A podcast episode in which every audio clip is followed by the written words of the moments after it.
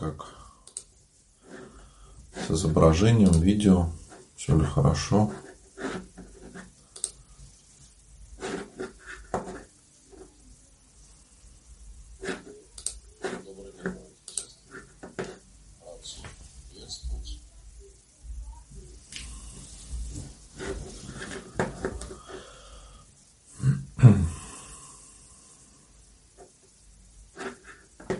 Да, вижу в Инстаграм все хорошо. Во всех других соцсетях пока не вижу сообщений. Напишите что-то. Вроде бы все у нас работает и все должно быть. Да, вот вижу сообщение ВКонтакте. Здравствуйте, Анастасия. Всех рад приветствовать, мои дорогие братья и сестры. Сегодня у нас э, воскресный день. Еще один день, когда мы готовимся к началу Великого Поста. Церковь сегодня вспоминала притчу о страшном суде, которую Господь рассказал, о том, как всех нас Господь будет судить.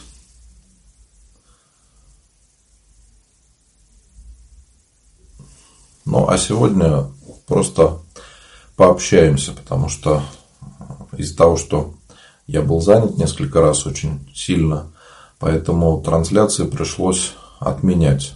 Так что я думаю, больше будет времени для ответов на ваши вопросы.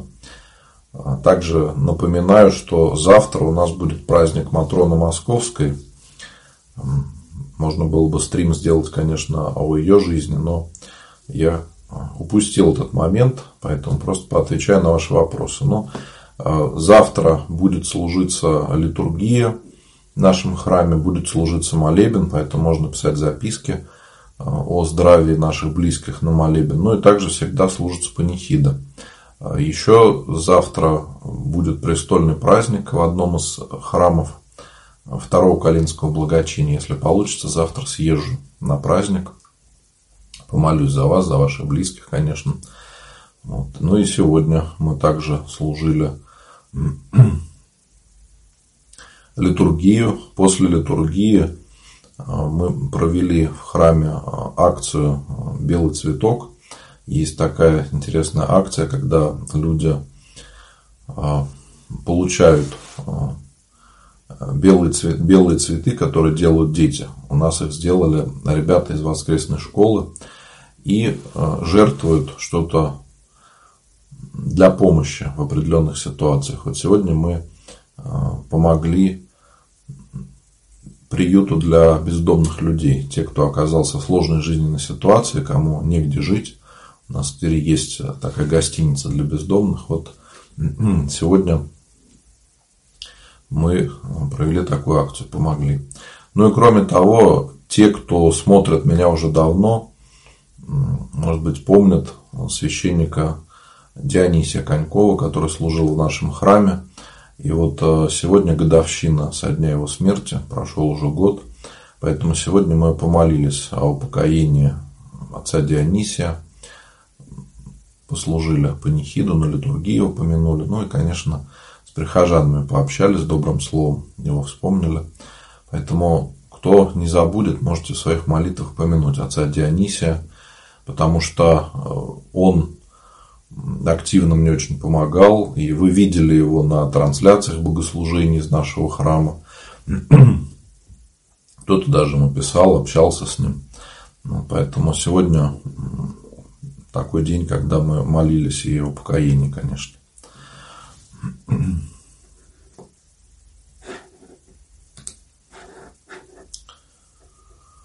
Так, вижу, что просят помолиться, братья и сестры. Кто просят а, помолиться, пишите в личные сообщения. В Инстаграме это в Директ. Можете прислать имена и напишите на какую службу. А кто смотрит в других соцсетях, найдите мою группу «Священник Антоний Росакевич» и в сообщение сообщества можете написать имена, за кого помолиться. На трансляции я не смогу сейчас а, помолиться, и надо делать это на службе. Поэтому я записываю имена и потом читаю их или на молебне, или на панихиде. Так что просьба пишите имена именно в личные сообщения, так будет правильно. Ну и еще хочу напомнить, что по традиции во время Великого Поста молебны не служатся, особенно молебны с акафистом. Поэтому на следующей седмице до воскресенья, можно сказать, последний раз перед началом поста будут служиться молебны. У нас каждый день в храме молебен и панихида совершается, поэтому можно будет написать имена. Я помолюсь обязательно за ваших близких, но обращаю ваше внимание, что в пост у нас будут постовые богослужения, молебнов совершаться не будет. Вижу, что много вопросов насчет 8 марта. Да, вижу, и ВКонтакте спрашивают, и в Инстаграм. Вижу также вопросы насчет 8 марта. Церковь не считает этот день праздничным, потому что у нас э, есть особый православный женский день, это День святых жен мироносец, когда мы поздравляем всех православных женщин. Э, но если кто-то хочет праздновать этот праздник, и это не пост, то никакого греха в этом нету. Если, конечно, не злоупотреблять. И не будет никакого греха, если мы поздравим кого-то из близких. Но праздновать или нет, тут уже каждый решает сам. Поэтому здесь э, смотрите сами. Многие православные не празднуют, но кто-то празднует. Поэтому здесь э, не должно быть э, какого-то осуждения. Потому что суть, наверное, этого праздника сейчас, она совершенно не такая, какая была в начале. Сейчас для многих это повод поздравить своих близких с праздником. Вот поэтому здесь нету какого-то греха.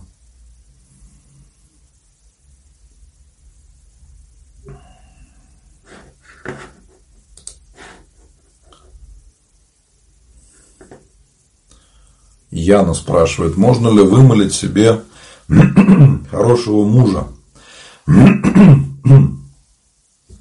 Яна, я тут э, вам, наверное,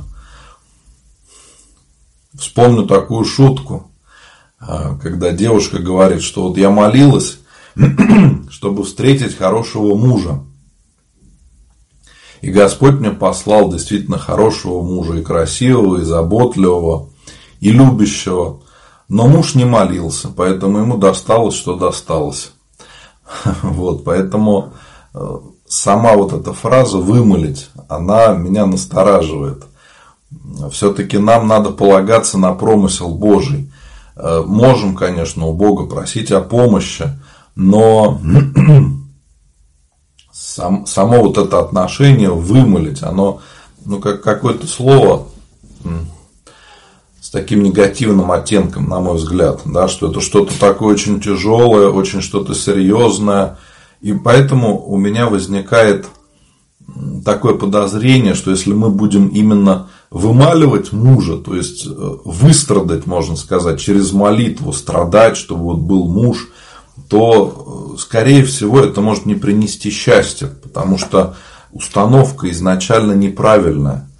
Надо не вымаливать мужа, а молиться о создании счастливой семьи, чтобы э, Господь вам не просто мужа дал, да, а человека, с которым вы будете счастливы, с которым вы сможете идти вместе по жизни вместе спасаться. И чтобы Господь, конечно, дал детишек. Понимаете, а иногда мы сами себе ставим не какие-то неправильные установки и потом удивляемся, почему получается не так. Именно потому, что мы изначально неправильно относимся к тому, о чем молимся. Поэтому, во-первых, надо молиться со смирением, не требовать вот так от Бога, вымаливать, да, а положиться на волю Божию. Если есть воля Божия, то все получится. И Господь откликнется на ваши молитвы, и все получится. Если нет, все равно не надо переживать. И все-таки цель должна быть не просто, чтобы у вас был муж, а чтобы у вас была счастливая семья. Это немножко разные понятия. Потому что э, женщина, у которой муж алкоголик, она может сказать, да, у меня есть муж. Но счастлива ли она? Любит ли ее этот муж? Поэтому здесь надо очень правильно понимать, чего мы хотим добиться все-таки. И эти э, вот, понятия, их надо очень четко понимать. У нас из-за этого бывает много ошибок в жизни, когда мы ставим себе какие-то цели, но идем совсем не туда и разочаровываемся, хотя мы сами изначально неправильно себе ставили какую-то задачу, что мы хотим получить в итоге.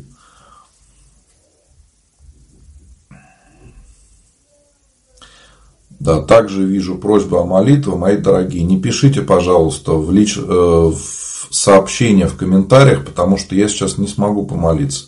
Потом мне будет не найти эти имена. Поэтому, пожалуйста, пишите в личные сообщения в директ э, в Инстаграме, а во всех других соцсетях найдите мою группу «Позитивный батюшка» или «Священник Антоний Русакевич», кому как больше нравится. И в сообщение сообщества вы можете написать имена, вопросы свои. Я каждому отвечаю. Просьба, если вы пишете вопрос, то можете написать, в чем вопрос. Да? Если пишете имена, то пишите имена, о ком помолиться, указывайте о здравии или о покоении и на какую службу. Э, также хочу сказать, что во время Великого Поста в нашем храме также будет совершаться богослужение каждый день, поскольку уже многие привыкли, что служба у нас в храме каждый день, для многих это уже привычно стало. Не надо думать, когда там будет служба, а известно, что каждый день в храме могут за тебя помолиться. Поэтому во время Великого Поста службы у нас будут также совершаться ежедневно в храме. И также можно будет написать записки на великопостные службы. Или можно будет писать на весь Великий пост. Эти записки будут читаться до самой Пасхи. Если хотите, уже можете сейчас Э, писать эти записки, и они начнут читаться сразу после начала поста. Или можно будет писать на одну службу постовую. Поэтому не переживайте, кто э, боится, что не будет молебнов, вот можете не переживать. Все равно можно, можно будет попросить о молитве, я помолюсь за ваших близких.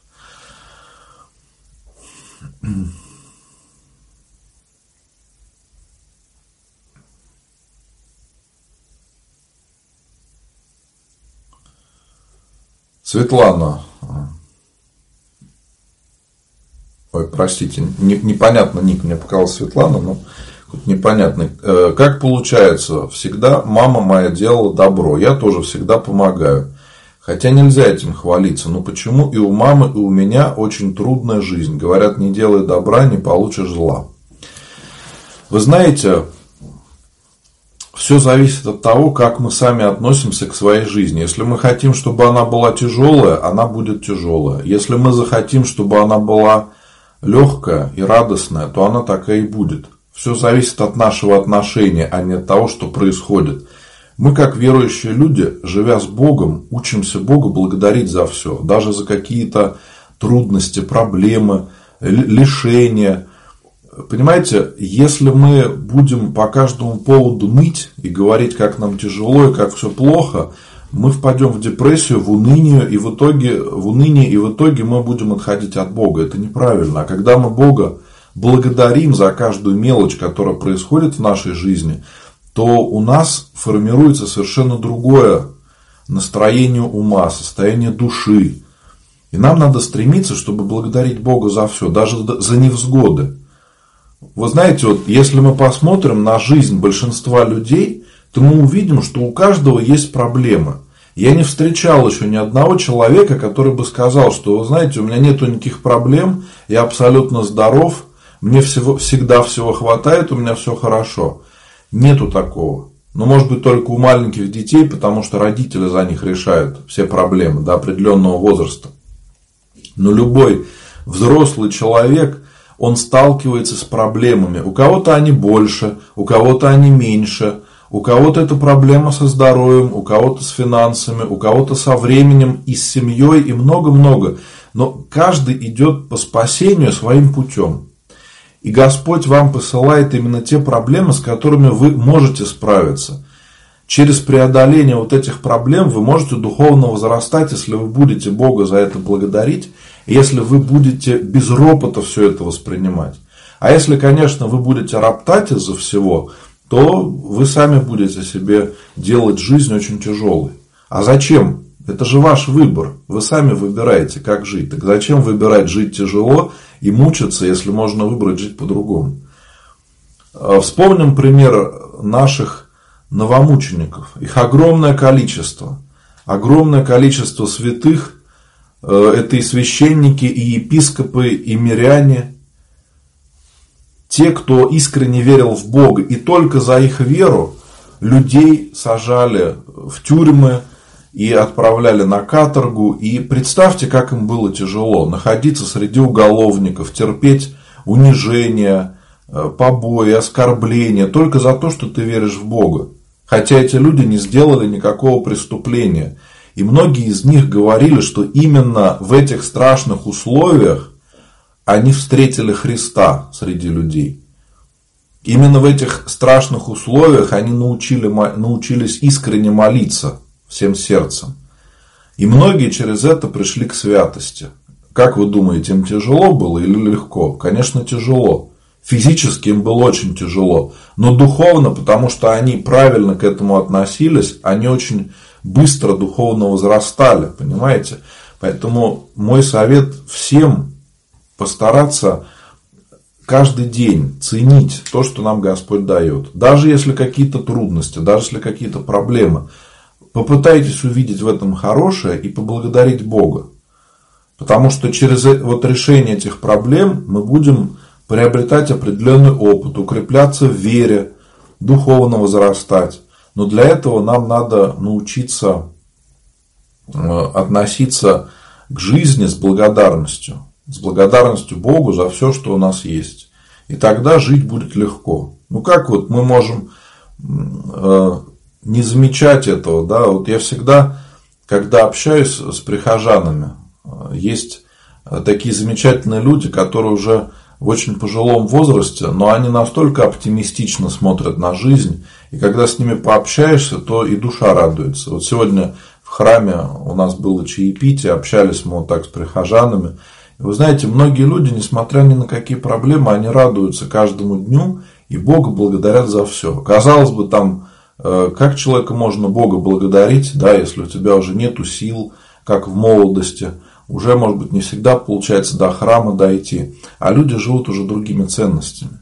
И для нас это хороший пример того, как правильно относиться к жизни. А у вас еще все впереди, так что не унывайте, меняйте отношение к жизни, и все получится. А добро делать надо. Не надо ждать за это благодарности, не надо ждать, что люди похвалят за то, что мы делаем добрые дела. Добрые дела надо делать бескорыстно – Э, как подобает православному человеку. Не потому, что мы хотим чего-то этим добиться, а потому, что мы не можем по-другому. Настоящий православный человек не сможет пройти мимо нуждающегося, если действительно какая-то ситуация. Не сможет не помочь, если есть возможность. Ну, потому что мы так живем, понимаете. Когда мы начинаем жить с Богом, то у нас э, появляются в жизни другие ценности. Мы делаем добро не для того, чтобы что-то получить взамен, а просто потому, что не можем этого не делать. Зная, конечно, что при этом люди могут и воспользоваться, и попытаться обмануть, и тому подобное. Всякое бывает. Куда девать старые иконы, на которых нет изображения? Ну, если вы не хотите их реставрировать, то такие иконы надо сжигать. Можно ли принимать и дарить подарки? Можно, почему нет? Это, видимо, имеется на 8 марта.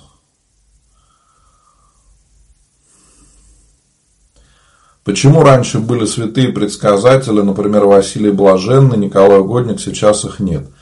Они есть сейчас, просто Господь их не открывает. Если была бы необходимость в этом, Господь бы этих людей нам открыл. И кто-то о них знает. Но вот в вашей э, ситуации у вас нету такой потребности, чтобы вы встретили таких людей.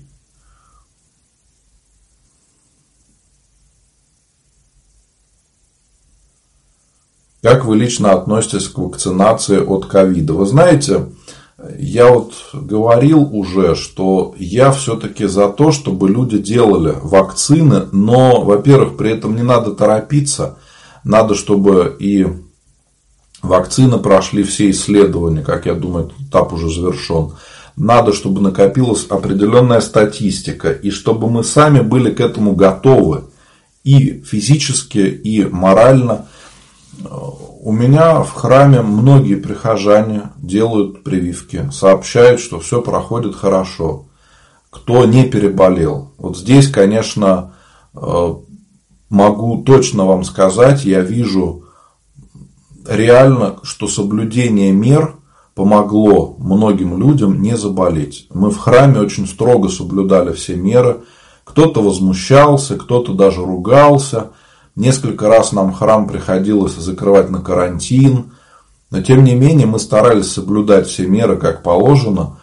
И вот я смотрел статистику, буквально мы специально смотрели цифры и смогли вспомнить буквально несколько прихожан, которые ушли из жизни именно вот из-за подтвержденных а, последствий коронавируса. А многие вообще не переболели. Конечно, сейчас они думают, как быть. Или ждать, когда заболеешь, или сделать прививку. И многие думают, что лучше сделать прививку. Знакомые священники также делают прививки. Вот батюшка, который служит у нас в храме, отец Евгений, он уже пожилой человек, он тоже долго очень находится дома на изоляции, но он тоже сделал себе прививку. Мы с ним общаемся. Вот, он надеется, что скоро уже сможет вернуться. Поэтому я считаю, что к этому вопросу надо относиться серьезно. Но еще какой момент? Надо подумать о том, что если мы делаем прививку себе, то мы рискуем своим, конечно, здоровьем. Есть определенный риск. Он может быть небольшой, но он есть. А вот если мы не делаем прививку, и мы заболеем, то мы будем э, подвергать риску огромное количество людей. Просто огромное количество. Понимаете? Это э, большая разница. Или один человек рискует, или будут рисковать все твои близкие. И если кто-то из-за нас э, заболеет, и потом э, возникнут проблемы, то мы же себе сами этого не простим. Я вижу, да, в Инстаграм зависает трансляция. Я сейчас попробую перезапустить и должно все заработать.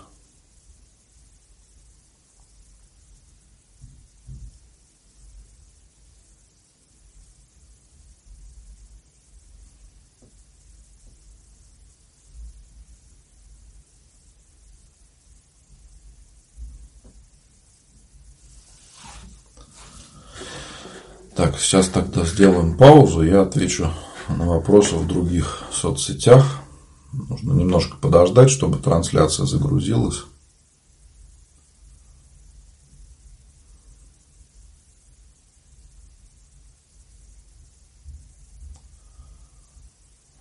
Да, вот э, Евгений написал, дайте, пожалуйста, контакт Яны. Евгений приезжал в храм, мы с ним общались.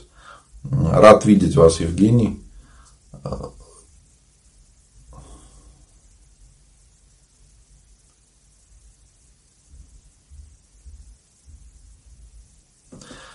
Я думаю, что лучше сделать по-другому. Можно добавиться в чат. У нас есть чат в Телеграм и ВКонтакте. И там можно общаться. Там очень много людей. А, и людей, которые хотят создать семью, верующих. Поэтому я думаю, что лучше, кто захочет, может добавляться в этот чат и там общаться, знакомиться. Или просто дружить. Вот опять же хочу напомнить о том, что э, есть такая замечательная вещь, православные чаты, которые я создал в нескольких соцсетях, потому что людям очень не хватало общения именно во время самоизоляции. А сейчас уже Время прошло, но люди продолжают общаться. Многие познакомились. Это здорово, что есть такая возможность э, спросить совета друг у друга. Когда у меня есть возможность, я тоже захожу туда, отвечаю на вопросы, общаюсь со всеми. Но если нет возможности, если я служу или другие какие-то дела, то люди уже между собой могут пообщаться. Поэтому я приглашаю в чат всех желающих. Там можно и познакомиться, просить о молитве. Елена спрашивает, сайт знакомств это не против воли Божией? Нет. Почему? А, сайты знакомств это просто площадка, где люди могут познакомиться друг с другом. Но знаете, в чем проблема этих сайтов? Не всех. Я, честно скажу, сильно не изучал эту тему. Но, так скажем, понимая, как работают вот эти вещи, э, задача создателей сайта сделать так, чтобы люди там как можно больше времени находились. А если они все будут создавать семьи или пары, да, дружить, то э, они будут уходить с этого сайта. Поэтому он сделан так, чтобы люди там находились дольше. И к сожалению, на этих сайтах очень много обмана. Даже если это православные сайты знакомств, то там встречается обман. То есть люди туда приходят, говорят, что они якобы православные, там делают красивую аватарку себе, все пишут о себе красиво, а в итоге оказывается обман. Поэтому, с одной стороны, это э, идея хорошая, и я знаю людей, которые познакомились через интернет – на сайтах знакомств или на форумах каких-то православных, и у них хорошие крепкие семьи. А знаю много других примеров негативных. Поэтому, с одной стороны, идея хорошая, но надо быть очень-очень осторожными, чтобы не торопиться. Иногда мне женщины пишут и спрашивают, и говорят, батюшка, вот познакомилась там с мужчиной да, на сайте, какие-то там факты мне говорят и спрашивают, можно общаться или нет. Ну, я сразу говорю, нельзя. Потому что бывает так, что женщина знакомится с мужчиной, да, а он говорит, пришли мне деньги на билет. Возникает вопрос, если мужчина просит деньги на билет, он сможет э, содержать семью и быть хорошим мужем? Скорее всего, он будет сидеть на шее у женщины и радоваться, какой он молодец. Поэтому так, такая проблема тоже есть серьезная. Но все-таки создание семьи это очень часто чудо Божие. Поэтому какие бы вы ни использовали инструменты, там сайты, форумы, еще что-то, если нет воли Божией, ничего не получится. А если есть, то все получится. Поэтому нам надо и молиться, и самим помогать. Э, самим себе в этом деле. Александр, как быть духовником? Это тот, кто всему научил и с кем выцерковлялся или как-то по-другому? Не обязательно. Духовник – это тот священник, который готов вас вести по жизни, который готов вам помогать и советом где-то, и исповедовать вас, и выслушать, помолиться. Это очень большая ответственность. Вот поэтому я, допустим, никогда не соглашаюсь быть у кого-то духовником. Люди пишут и говорят, батюшка, будете духовником? Я говорю, нет, не буду, потому что за это надо отвечать перед Богом. И мне за это всегда страшно. Да? И все-таки я за то, чтобы духовник жил где-то рядом с вами, и поэтому надо походить по ближайшим храмам, познакомиться со священниками, и э, вы встретите того, кто вам будет близок по духу. Вот он и может стать вашим духовником когда вы будете постоянно исповедоваться одному священнику, он уже как доктор будет знать все ваши духовные болезни и знать будет, что вам подсказать, как их можно вылечить. А когда вы приходите к другому священнику, который вас видит первый раз, он не сможет оказать только помощи, потому что видит он вас первый раз. Отец Павел Ильинский заглянул на трансляцию. Отец Павел, ну, если смотрите, то я вас приветствую. Рад видеть. Отец Павел а, служит в Крыму. Очень хороший батюшка, у него есть YouTube канал. Если кто-то смотрит, то вот рекомендую, а, посмотрите. Мы с отцом Павлом общаемся в интернете иногда. У нас хорошие отношения. И могу сказать, что батюшка записывает очень хорошие ролики на очень высоком уровне, разбирает темы какие-то очень подробно. Я сам смотрю периодически. Так что и вам могу посоветовать.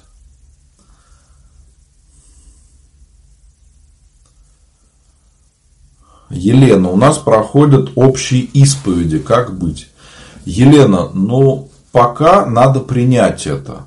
Э, спокойно исповедоваться, если нет другой возможности, то надо исповедоваться так. Я уверен, потом у вас будет обычная исповедь.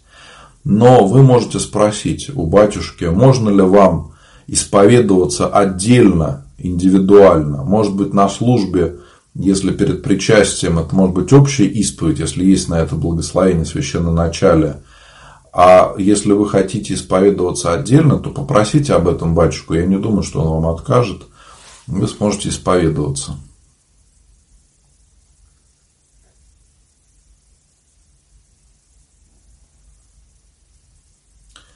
Марина, профессор Осипов говорит, нет ничего хуже, если крест наружу. Это о том, что не следует креститься, проходя или проезжая мимо храма. Нужно про себя. Что скажете?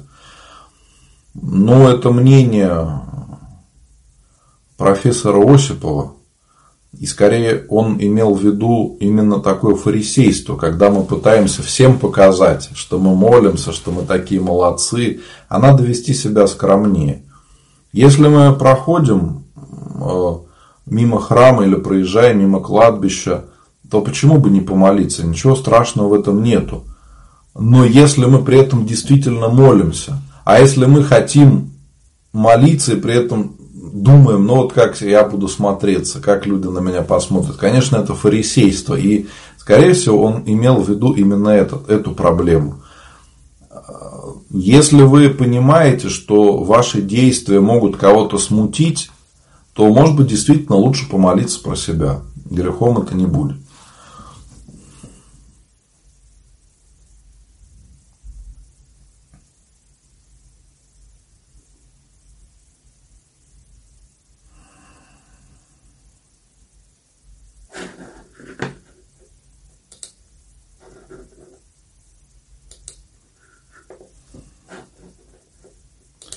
Так, сейчас секундочку здесь спам какой-то прислали, надо было заблокировать человека. Хороший вопрос Олеся задает. Была операция, и врач говорит, мне необходимы продукты, которые нельзя употреблять в пост. Как быть? Вам надо обсудить с вашим врачом, какие продукты вам действительно нужны, от каких можно отказаться, от каких нельзя и уже вместе с ним решать этот вопрос, потому что вопрос этот очень серьезный. И важно, чтобы вы не навредили своему здоровью.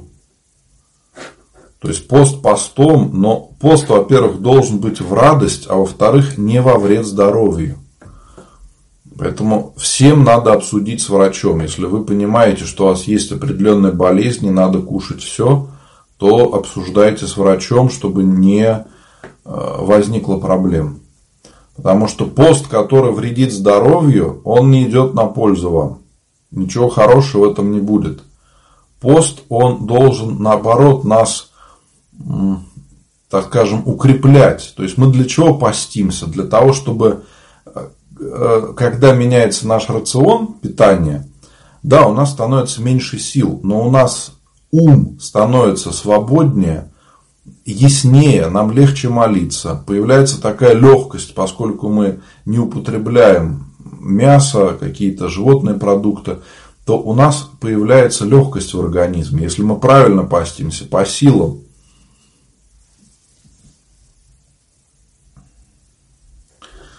Оксана пишет, есть острое чувство одиночества, как себе помочь? Оксана, ну надо разобраться, с чем оно связано. Если это из-за того, что у вас нету второй половинки, то это одно. Здесь надо молиться о создании семьи и искать свою вторую половинку. А если речь о общении с людьми, то вот я уже предлагал такой хороший выход православные чаты, где люди знакомятся друг с другом, общаются, и причем иногда оказывается, что люди из одного города и ходят в один храм, и знакомятся друг с другом и просто дружат. Не обязательно там создание семьи, как некоторые сразу думают. Нет, люди же могут просто общаться, дружить.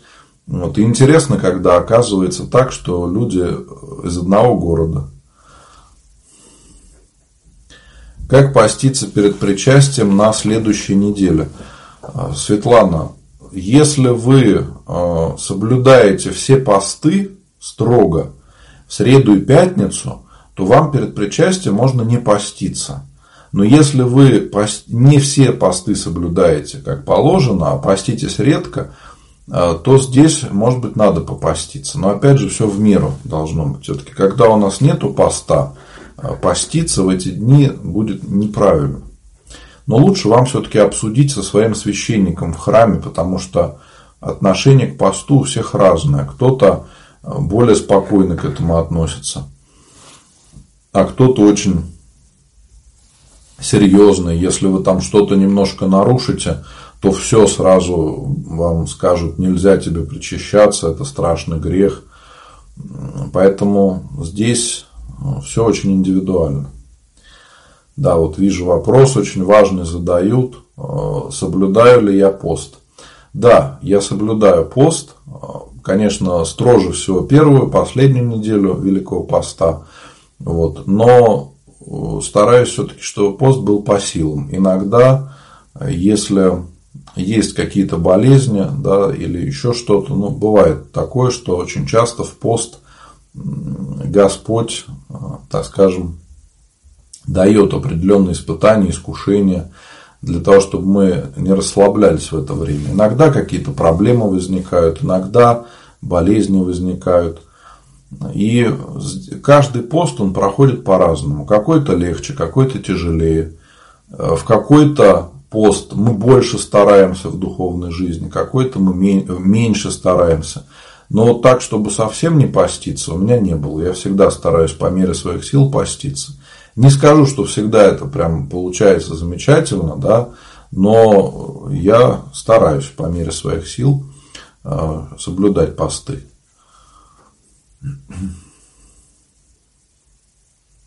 Родился внук в середине февраля. Можно ли за него молиться? Он еще не крещен. Да, вы можете молиться дома, в личной молитве.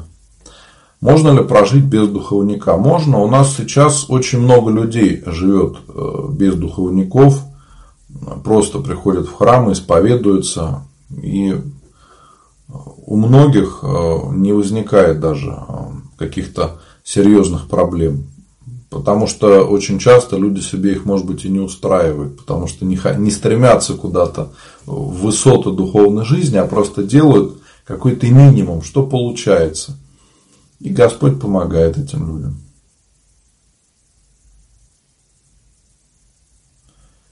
Игорь спрашивает, нужно смиряться, что это значит? Как понять, что ты смирился, а не подавил свои эмоции? Если у вас есть эмоции, и вам приходится их как-то подавлять, значит, вы не смирились. Значит, вы сделали вид, что вы смирились. А если вы смирились по-настоящему, то у вас не будет никаких эмоций. Вы спокойно будете все воспринимать. Смирению надо учиться долгие годы. Нельзя за один день научиться смирению.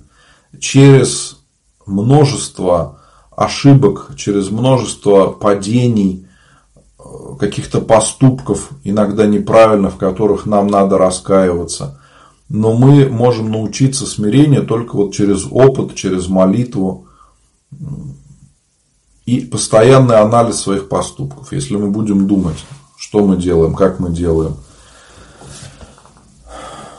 а видите, нам хочется очень часто побыстрее, чтобы вот раз и научился смирению, и стал смиренным, и гордость ушла, и гнев, все, мы стали как святые смиренные. Не получается так. Всю жизнь будем этому учиться.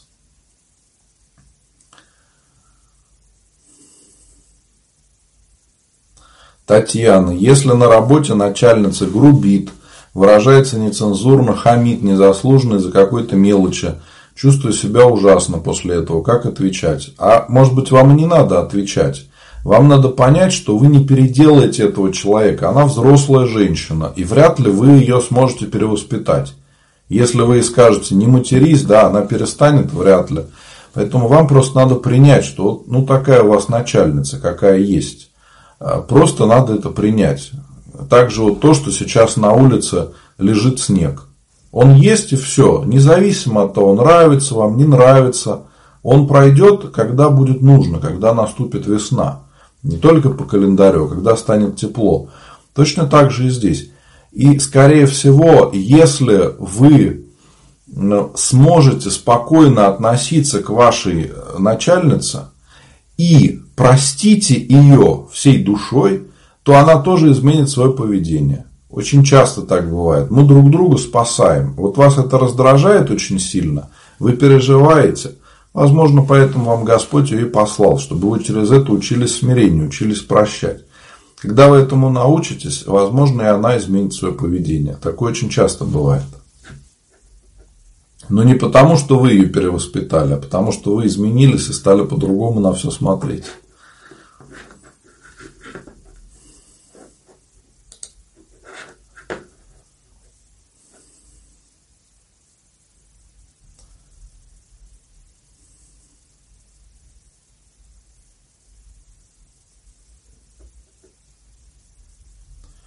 Что означает слово прелесть? Прелесть – это форма греха гордости, когда человек э, считает, что вот он уже такой молодец, что он может общаться со святыми, что он уже обладает какими-то духовными дарами, и при этом никого не хочет слушать.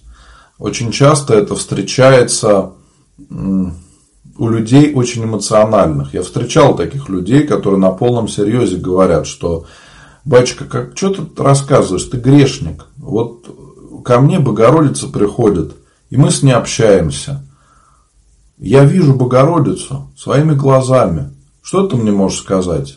Ты никто. Вот. Поэтому, когда человек находится в состоянии прелести, он часто не слышит никого. И объяснить ему что-то, доказать бесполезно, он не услышит просто.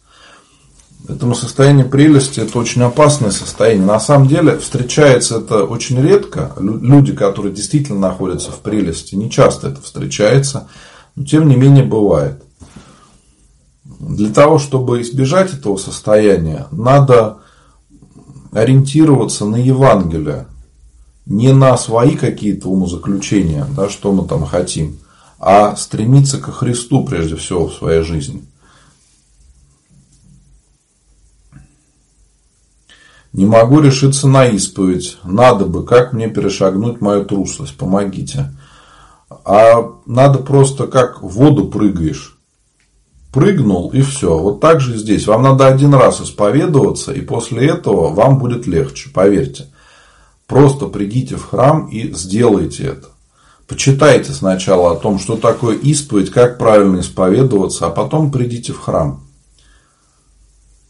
Очень много людей вот так подумав о том, что надо бы уже исповедоваться и осознав, что такое исповедь, приходят первый раз в храм. Все мы когда-то первый раз исповедовались. И вы также это можете сделать. Поэтому не надо переживать, не надо бояться. Сразу вам скажу, батюшку вы ничем не удивите, потому что любой священник за время своего служения исповедует тысячи людей. И со временем начинаешь понимать, что грехи-то у нас у всех одинаковые. Поэтому вы батюшку ничем не удивите и ничем не напугаете. Он все это уже слышал. И не надо бояться, надо помнить о том, что Господь милостив. Он от нас ждет искреннего покаяния, как любящий отец. Вот если мы к родителям приходим и просим у них прощения, они ведь нас простят, если мы искренне просим прощения – Точно так же и здесь, когда мы приходим на исповедь, каемся перед Богом в своих грехах, то Господь нас прощает. Вот об этом помните. Можно сказать, исповедь – это как баня для души, чтобы мы очищали свою душу от всякой гадости, которая у нас есть, от всех грехов, от всех каких-то негативных мыслей. И когда ты понимаешь, что вот тело надо мыть, да, чтобы Э, не прийти в плохое состояние, точно так же надо и душу свою очищать. А душу очищать можно именно через покаяние на исповеди перед Богом.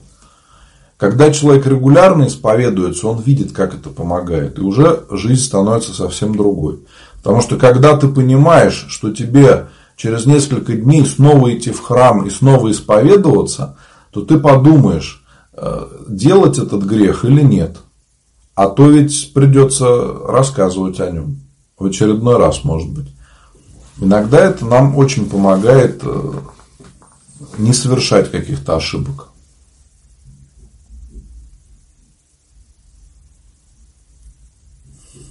Муж играет в игры на деньги. Как ему помочь? Стоит ли с таким человеком жить? Надо с ним разговаривать и объяснять, что выиграть невозможно. То есть может повести, так скажем, на дурака, да, человеку может повести один-два раза, но зарабатывать систематически будет невозможно, потому что есть такое понятие математическое ожидание. Вот э, в любой системе это ожидание есть. Если казино и любые вот эти э, системы, в которых можно что-то выиграть, не зарабатывали бы систематически, то они бы разорились.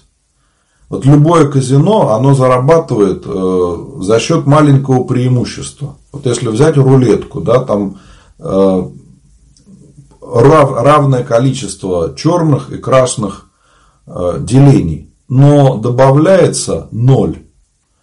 И перевес казино становится там пару процентов буквально в пользу казино, потому что ноль иногда выпадает. И вот за счет этого они живут они систематически зарабатывают, потому что эта система создана ими для получения дохода, не для того, чтобы игроки зарабатывали и выигрывали, а для того, чтобы казино зарабатывало. Или букмекерская контора. Есть люди, которые думают, что если вот они такие умные, то они смогут там заработать на каких-то ставках на спорт, то это невозможно сейчас практически. Потому что есть определенные алгоритмы, которые рассчитывают коэффициенты таким образом, чтобы создатели вот этой системы остались в плюсе. Поэтому, если мы с вами будем касаться многих-многих вот таких возможностей, то мы везде увидим какую-то маленькую деталь, которую люди не замечают и не знают, потому что они не касаются этих тем. Поэтому вам до мужа надо донести, что невозможно там выиграть. Да, может повести там день-два, но систематически этого делать нельзя. То есть а, стопроцентная гарантия, что он проиграет все деньги. Поэтому единственный способ это прекращать играть вообще. А, полностью прекратить любые вот эти азартные игры. Если он согласен на это, и вы понимаете, что он не врет, то есть шанс сохранить семью. Есть возможность, что вы будете жить дальше. Но если он этого не понимает и будет продолжать играть, это значит будут кредиты, будут какие-то долги, будут займы, из-за этого будет страдать ваша семья. И вам надо четко понимать, что если он не а, прекратит это делать, то вы будете страдать всю свою жизнь. И здесь надо задать себе вопрос, вам надо это или нет. Поэтому хочу пожелать вам Божьей помощи, чтобы вы сумели найти слова для своего мужа, чтобы вы сумели как-то с ним договориться о том, чтобы он менял свою жизнь, и тогда есть надежда, что все наладится. Но если нет, если он не понимает, то, к сожалению, это состояние такое же, как у алкоголиков, наркоманов, когда человек себя просто не контролирует. То есть, вот эта страсть к азарту, она становится сильнее человека. Так же, к алкоголю, к наркотикам. Человек себя не может контролировать не потому, что он такой плохой, а потому, что он слабый. Страсть стала сильнее его самого, и он сам с ней не сможет справиться. Но с Божьей помощью это возможно. Я встречал таких людей, э, поэтому надо прекращать общение с людьми, которые этим занимаются, менять круг общения, находить себе новое занятие. И, конечно, не соблазняться этим. Обязательно молиться и исповедоваться, причащаться, молиться, чтобы Господь помог вернуться к нормальной жизни. Вопрос это точно серьезный. И вот сейчас, в последнее время, больше люди задают его. Возможно, потому что э, тяжелая экономическая ситуация во всем мире после этого вируса у многих людей стало хуже с доходами, стало меньше денег, а нам очень тяжело смиряться и снижать уровень своего потребления. Поэтому мы хотим жить, как мы жили раньше. И некоторые люди начинают использовать какие-то рискованные способы улучшить э, свой доход. И вот начинают э, заниматься каким, какими-то глупостями, пробуют какие-то сомнительные вещи, которые приводят вот к таким страшным последствиям. Как заставить себя простить обидчика? У меня не получается. А, напишите или мне в личные сообщения в директ, я вам пришлю видео, или можете на моем YouTube канале Позитивный батюшка найти ролик, э, как простить, если не получается. Я там очень подробно разобрал тему обид, э, почему нам надо прощать и как это сделать. Очень многие люди, которые смотрели этот ролик, как-то мышление становится более правильным, приходит понимание того, что нужно делать.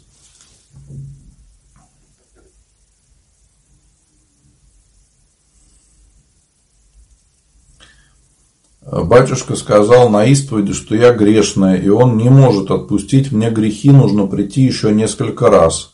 Правильно ли он поступил? Да, он имеет право, если он увидел, что вы не осознаете свои грехи, что у вас нету э,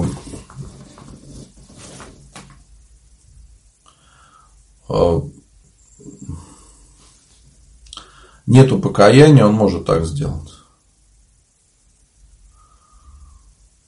Да, вот при сложении всех цифр в рулетке получается число зверя, мне кажется, уже этого достаточно, чтобы не ходить в казино. Кому-то недостаточно, к сожалению. Иногда а, это не останавливает людей. То есть, когда человек в азарте находится, ему все равно то, что он делает. Ну, конечно, вся, все вот эти вещи основаны на человеческих страстях, на жадности – на гордости, желание что-то доказать. Мама в реанимации с сердцем, что сделать и чем ей помочь? Ну, сейчас вам надо молиться за маму, чтобы Господь помог ей скорее поправиться, и за врачей, чтобы э, Господь их направил и помог.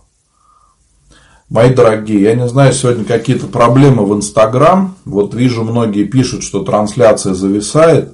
Но я не знаю, что с этим делать. Сейчас, э, наверное, не смогу я никак это исправить. Поэтому э, или придется потерпеть то, что есть какие-то зависания.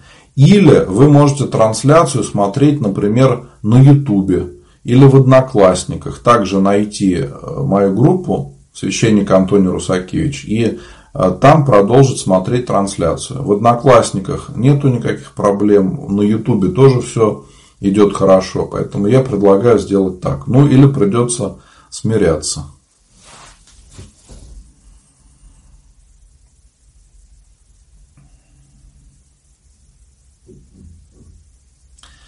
Такой вопрос. Если Господь знает, что женщина сделает аборт, зачем Он ей дает ребенка, а вот у той, которая хотела, не получается выносить и родить? А, Надежда, вы не правы. Вы у человека отбираете свободу, а это не так. Господь человеку дал свободу, и женщина имеет выбор, делать или не делать аборт. И то, что она делает аборт, это ее выбор, а не Бога. А, когда женщина начинает встречаться с мужчиной, это ведь ее выбор. Ее никто не заставляет. Она понимает, что ей не хочется быть одной. И потом она выбирает, как ей быть. Она всегда имеет выбор. Сейчас у нас, насколько я знаю, э, так работает эта система, что женщину никто сразу не отправляет на убийство своего ребенка, а предлагает сначала подумать, поговорить со священником, э, если есть такая возможность. И некоторые женщины меняют свое решение сохраняют жизнь своему ребенку. Поэтому аборт – это решение женщины. Да, конечно, при этом виноват и мужчина, который иногда говорит, я ни при чем, я ничего не знаю. Это лукавство, это неправда. Мужчина тоже в этом виноват, так же, как и женщина. А может быть, даже и больше. Но у нас почему-то об этом забывают. И все-таки надо понимать, что это а, выбор человека. А насчет того, что не получается а, родить, также бывает, что люди не готовы к тому, чтобы воспитать ребенка. И иногда э, не хотят стать родителями, а говорят, мы хотим ребенка. То есть это такое эгоистичное понятие. Мы хотим. Мы хотим ребенка. Не мы хотим стать родителями, воспитать человека, да, а мы хотим ребенка, как игрушку какую-то, поиграться. И вот Господь, видя неправильное настроение людей, оберегает их от ошибок и не дает детей какое-то время. Я встречал такие случаи, когда женщина очень хочет стать матерью. Вот прямо идея фикс. Я хочу стать мамой, я хочу стать мамой. И вот ни о чем больше не может говорить, как сумасшедшая себя ведет. И ей говоришь, ну ты успокойся. Вот когда ты успокоишься и будешь спокойно к этому относиться, Господь тебе даст ребенка. Сейчас ты не готова, тебе это будет во вред. И действительно, когда женщина успокаивается, как-то проходят годы иногда, и женщина успокаивается и по-другому смотрит на это, Господь дает ребенка. И уже все хорошо, потому что она уже успокоилась. А когда вот такое экзальтированное состояние, что вот я хочу и все, Господь оберегает нас от этого.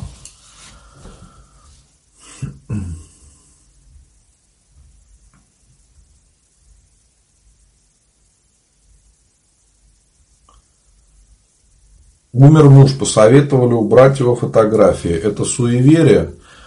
Но убирать не обязательно. Вреда никакого от этого не будет, не переживайте. Молитесь за него, самое главное. Помните, что его душа жива. Да, там что-то думать про фотографии, да, конечно, это суеверие. Сходила на исповедь и причастие, но облегчения не испытала. Как быть дальше? Продолжать жить духовной жизнью, молиться, исповедоваться и причащаться. Э, понимаете, мы грешим очень часто, годами. Я не знаю, о какой проблеме вы говорите, но очень часто э, те проблемы, к которым мы пришли сегодня, они формируются в течение долгого времени. И мы не понимаем, что их нельзя решить за один день. Вы хотели, видимо, что вот как волшебное какое-то средство. Вы причастились, исповедовались, и все, вышли, жизнь изменилась. Нет, здесь нужно много работать над собой. Это только начало вашего пути. Но то, что вы уже это сделали, это уже хорошо. Так что помоги вам, Господи, чтобы вы не останавливались. Я уверен, все получится. Придет облегчение, но со временем, не прямо сейчас. Вообще лучше, конечно, его не ждать, потому что Наша задача идти к Богу за спасением души, за жизнью вечной, не за решением своих проблем. Поэтому не ждите, что после того, как вы причаститесь, вам станет легче. Ждите, что вера ваша укрепится, и вы увидите больше своих грехов. Вот чего надо ждать. И это будет правильно.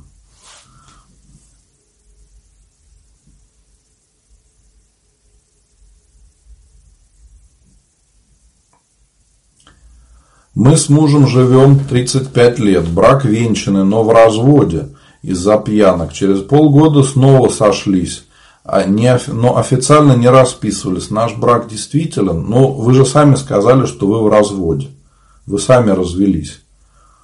А, поэтому, конечно, брака нету. С одной стороны, да, вы венчались, и сейчас вы живете как семья, но вы ведь официально признали, что вы не семья. Поэтому вам надо зарегистрировать свои отношения, чтобы вы были не только э, видимым образом семьей, но и по-настоящему были семьей. Кроме того, если вы сейчас не в браке, то потом могут наступить определенные юридические проблемы. Так что, чтобы их избежать, лучше, чтобы все было как положено. Надо ли просить благословения на пост? Не обязательно, но можно. Так, вот по поводу прелести. То есть, если вы употребляете в контексте прелестные цветочки, это не страшно. Нет, не страшно, потому что э, вот это словосочетание прелестные цветочки, ну, красивые, милые, но никто не думает, что эти цветочки очень гордые. Во время поста исповедуется или нет? Да, конечно, исповедь каждый день э, проходит в храме.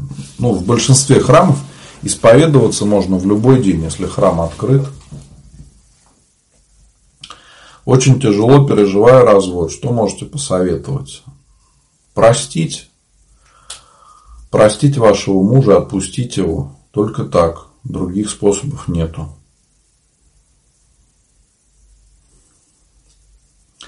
Правда ли, когда молишься, не надо пристально смотреть на иконы? Наверное, правда. Я попытался представить, как этот человек молится и пристально смотрит на иконы. Да, наверное, так не надо делать. Вот. Э, молитва должна идти из сердца, а не э, каким-то видимым образом. То, как вы смотрите на икону, пристально или не пристально, никак вам не поможет, не будет вашу молитву усиливать. Можно ли ходить в храм без крестика? Это неправильно. Если вы хотите ходить в храм, то надо, чтобы крестик был. В каких случаях читается Акафист Иисусу Сладчайшему? Ну, есть такая практика, его очень часто люди читают, когда готовятся к святому причащению. Если хотят а, почитать больше молитв к причастию, то читают этот Акафист. Ну, или просто, если человеку хочется помолиться ко Господу, то также могут его почитать нужно найти свою батюшку, перед кем исповедоваться. Ну, просто реплика, не вопрос. Там про духовника говорили. Как научиться не завидовать? Жить своей жизнью. Помните о том, что каждому из нас Господь дает свои возможности. Кому-то больше, кому-то меньше. И поэтому, если вам Господь чего-то не дал, то радуйтесь. Потому что Господь вам, скорее всего, не дал долгов, не дал болезней, не дал еще каких-то страшных искушений. Так что благодарите Бога за то, что имеете.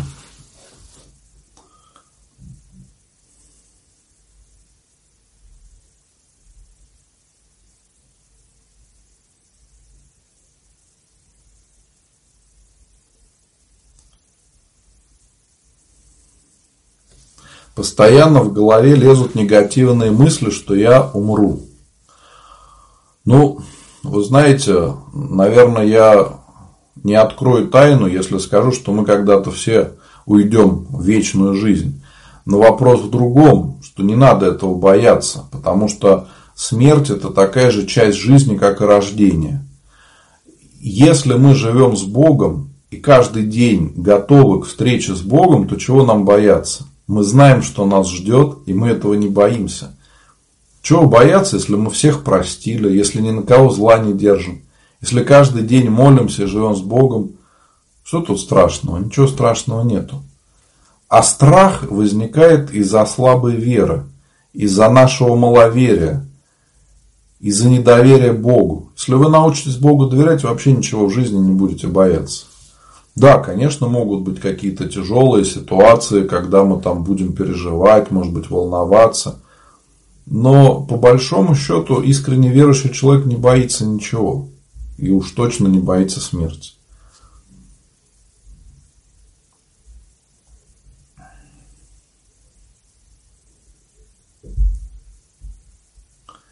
Как правильно подготовиться к исповеди? Подумать о своих грехах. Может ли батюшка сказать, что вы не готовы к исповеди, приходите в следующий раз? Да, может. Если вы придете вместо того, чтобы э, раскаиваться в своих грехах, начнете рассказывать про грехи своих знакомых, да тут, конечно, никакого покаяния нету.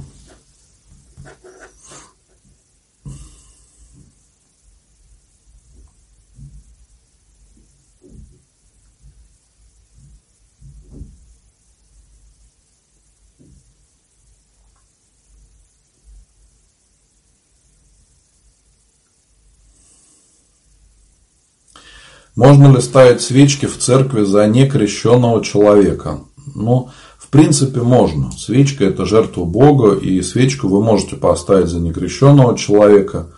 Можете сами молиться за некрещенных людей. Но нельзя писать в записках. Вот записки, которые пишутся на службу, на молебен, панихиду и особенно на литургию – ни в коем случае нельзя людей писать не крещенных, не православных. Если мы говорим о усопших, то нельзя писать также самоубийц. Ни в коем случае.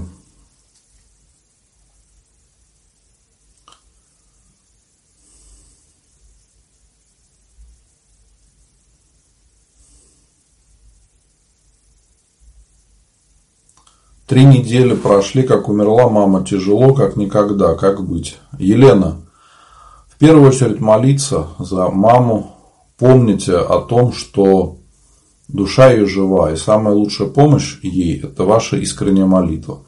Ну, кроме того, хочу пригласить вас в православные чаты, э, в Телеграм и ВКонтакте. Там вы можете познакомиться с другими людьми, многие из которых пережили смерть близких и через это пришли к Богу. Кто-то через это пришел в чаты для того, чтобы найти поддержку и молитва многих людей, какие-то советы помогли справиться с этой болью. Поэтому вот все, у кого такая страшная проблема, когда нам тяжело пережить смерть близких, самое главное не оставаться в одиночестве и важно не оставаться наедине со своей болью, надо общаться с людьми с людьми православными, которые там не будут смеяться, которые не будут издеваться, а которые действительно помогут, и они понимают, что правда тяжело.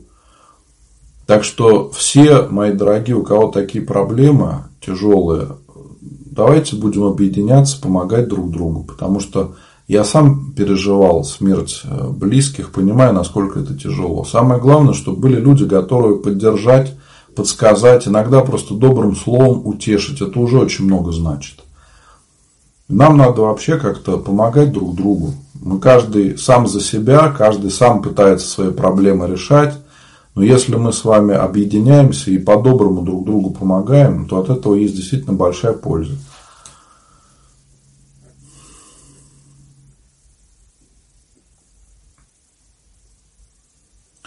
Вот смотрите, хороший совет – в Инстаграм пишут, если зависает, нужно просто перезагрузить страничку. Попробуйте действительно перезагрузить, может быть, все получится и не, будет проблем. Напишите потом в комментариях или в личных сообщениях, помог этот способ или нет. Я тогда на трансляции буду говорить, чтобы у кого проблемы перезагружали страничку.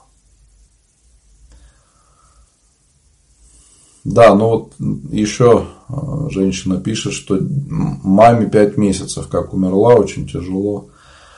Да, вы знаете, год этот очень непростой, много людей уходят из жизни, и, конечно, нам всегда тяжело это видеть, всегда тяжело на это смотреть. И самое главное молиться, относиться к смерти как людям православным. Будет ли завтра служба? Да, завтра будет литургия и молебен. Завтра у нас память Матроны Московской, большой праздник, поэтому можно написать записки на молебен Матроне Московской, можно написать записочку на литургию и о здравии, покоении. И также будет служиться панихида, поэтому можно будет э, написать имена на панихиду, я также помолюсь о покоении. И еще хочу сказать, что это последняя неделя до Великого Поста, когда у нас будут совершаться молебны и панихиды. А в пост не служатся молебны, поэтому потом будут служиться постовые богослужения в храме, можно будет также писать записки о здравии и упокоении, но это не такие привычные для нас а, молитвы. Видел вопрос в Инстаграм, есть ли книга, где собраны все молитвы канона, акафиста. Да, эта книга называется «Молитвослов». Молитвословов очень много, они есть разные. Самые основные молитвы для любого православного человека – это утренняя молитва, вечерняя молитва. И э, последование к святому причастию и после святого причастия. Вот это, наверное, самые основные молитвы, которыми пользуется практически каждый православный человек. Но мы можем читать еще другие какие-то молитвы.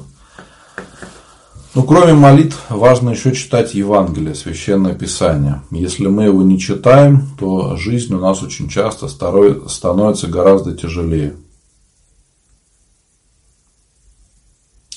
Как поминать усопших некрещенных? Подавать милостыню и поминать их в домашней молитве, в личной.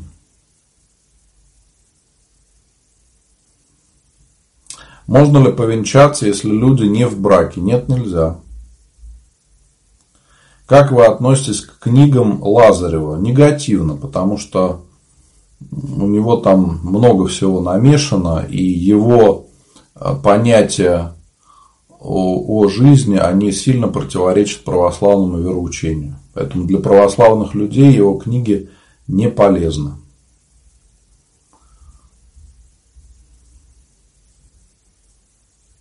Можно ли вместо вечернего правила читать канон? Да, можно. Правильно ли будет читать «Отче наш» понятным для тебя изречением? Не понял. На русском языке, что ли? Дома можно, но все-таки рекомендую вам изучать церковно-славянский язык, чтобы вы лучше понимали э, текст э, молитвословий, в том числе и богослужений.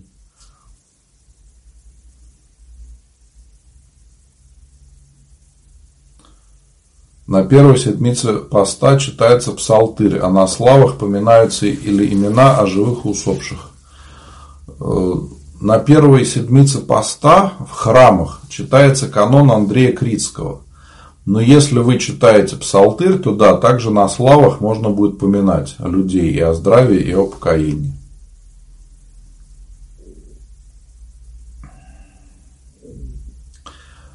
Интересный вопрос. Ольга спрашивает, когда умирает человек, лежа на диване, постель сожгли, а диван не выбросили, это грех? Ольга, нету никакого греха, не бойтесь и не переживайте. То, что человек умер, это вообще ничего не значит. Так что диваном этим можно пользоваться. Ну, то, что сожгли белье постельное, ладно, это может быть. Просто мне хочется, чтобы у нас было правильное отношение к тому, что происходит. Вот. И то, что человек умирает там, в комнате или в доме, да, это не оскверняет никак дом или диван, на котором он умер. Ничего страшного в этом нет. И можно будет пользоваться, не переживайте. Какую книгу посоветуете для ребенка 9 лет, чтобы ему было понятно, кто такой Бог, почему его не видим, как он помогает людям? Ну, есть э, издание детской Библии, оно причем для разных возрастов. Поэтому вам можно или в храме в каком-то спросить, чтобы вам посоветовали такую детскую Библию, или можно поискать где-то в интернете, э, в библиотеке. А, это будет замечательно, если ребенок будет понемножку читать. Ну и старайтесь вы с ребенком разговаривать и отвечать ему на вопросы. Если что-то не знаете, можете мне написать, я вам отвечу на вопрос, подскажу, потому что дети, бывает, действительно задают такие вопросы, что даже священники теряются. Бывают настолько какие-то необычные вещи спрашивают.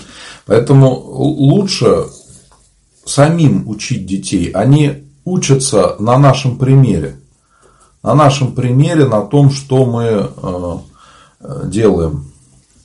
Вижу, пишет, да, помог, помог, помогло. Я думаю, что помогло? Уже забыл о том, что речь про Инстаграм, что он зависает. Вот вижу, уже человек 10 написало, что все помогает перезагрузка, да. Ну все, значит, мы с вами не будем больше страдать, когда трансляция зависает. Мне не надо будет э, переподключать трансляцию несколько раз, а просто те, кто будут писать, что у них зависает, надо будет э, объяснить, что нужно перезагрузить само приложение Instagram или страничку, и все заработает хорошо. Добрый вечер. Можно ли в пост читать Акафист? Дома, в принципе, можно.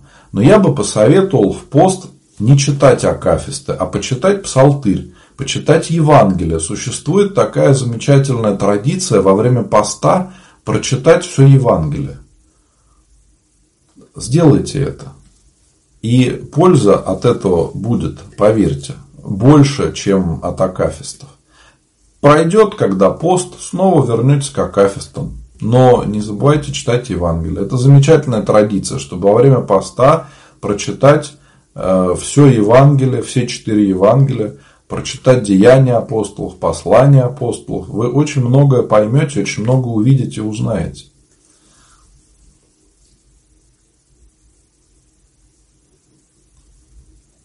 Правда ли, что грехи самоубийц ложатся на потомков? И на кого, если это так? Нет, неправда. сейчас э, распространяется такое ложное мнение, что существуют э, родовые грехи, грехи предков и тому подобное. Это неправда. Каждый из нас отвечает за свои грехи. Да, мы можем молиться за близких, можем им помогать, но грехи у каждого свои.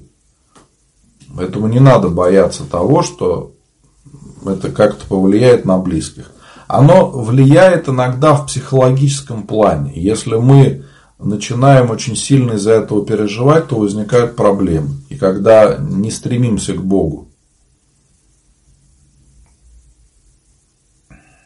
Если была разведена 4 года и была венчана, как развенчаться?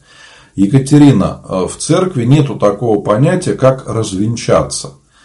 Э, поэтому есть понятие благословения на повторный брак. Если вы создадите семью и захотите венчаться еще раз, то вам нужно будет взять благословение на второе венчание у вашего архиерея, вашей епархии.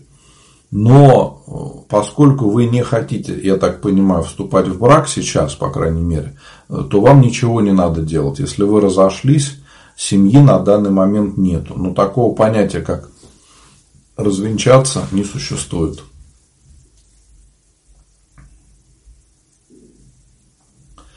Тоже вот вопрос, который часто задают. Если точно не знаешь, что усопший был или не был крещен, то его нельзя записывать в записку поминальную. Да, в таком случае лучше человека не писать в записках. В таком случае лучше его поминать в личной молитве, э, ставить свечи, подавать милостыню, но в записках писать нельзя.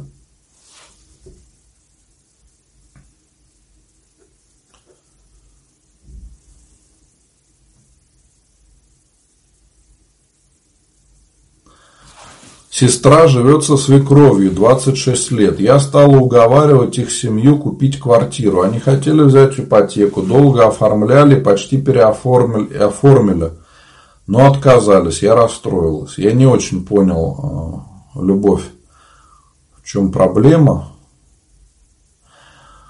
Э, вы знаете, они взрослые люди. Пусть они сами решают, что делать, потому что если они возьмут ипотеку, а потом начнутся проблемы, они вас будут обвинять и скажут, вот мы жили без ипотеки, и все было хорошо. А ты нас э, заставляла взять ипотеку, мы ее взяли, а теперь у нас все плохо. Поэтому мой совет, не надо в таких ситуациях, так скажем, как-то сильно влиять на людей. Пусть идет все своим чередом. Вы можете подсказать об этом. Вот вы подсказали, ну и слава богу. Если они захотят, они это сделают. Если нет, ну значит им нравится жить вместе со свекровью. Ну понимаете, если они 26 лет уже живут с ней, наверное, они к ней очень сильно привыкли. Им даже скучно будет жить без нее. Ну, может быть, людям нравится, понимаете? Поэтому вам, вам кажется, что им не нравится, что они должны жить по-другому. А они считают, что их это больше устраивает, чем жить в ипотеку. Поэтому в таких вопросах лучше держаться в стороне, иначе вы потом окажетесь виноватой.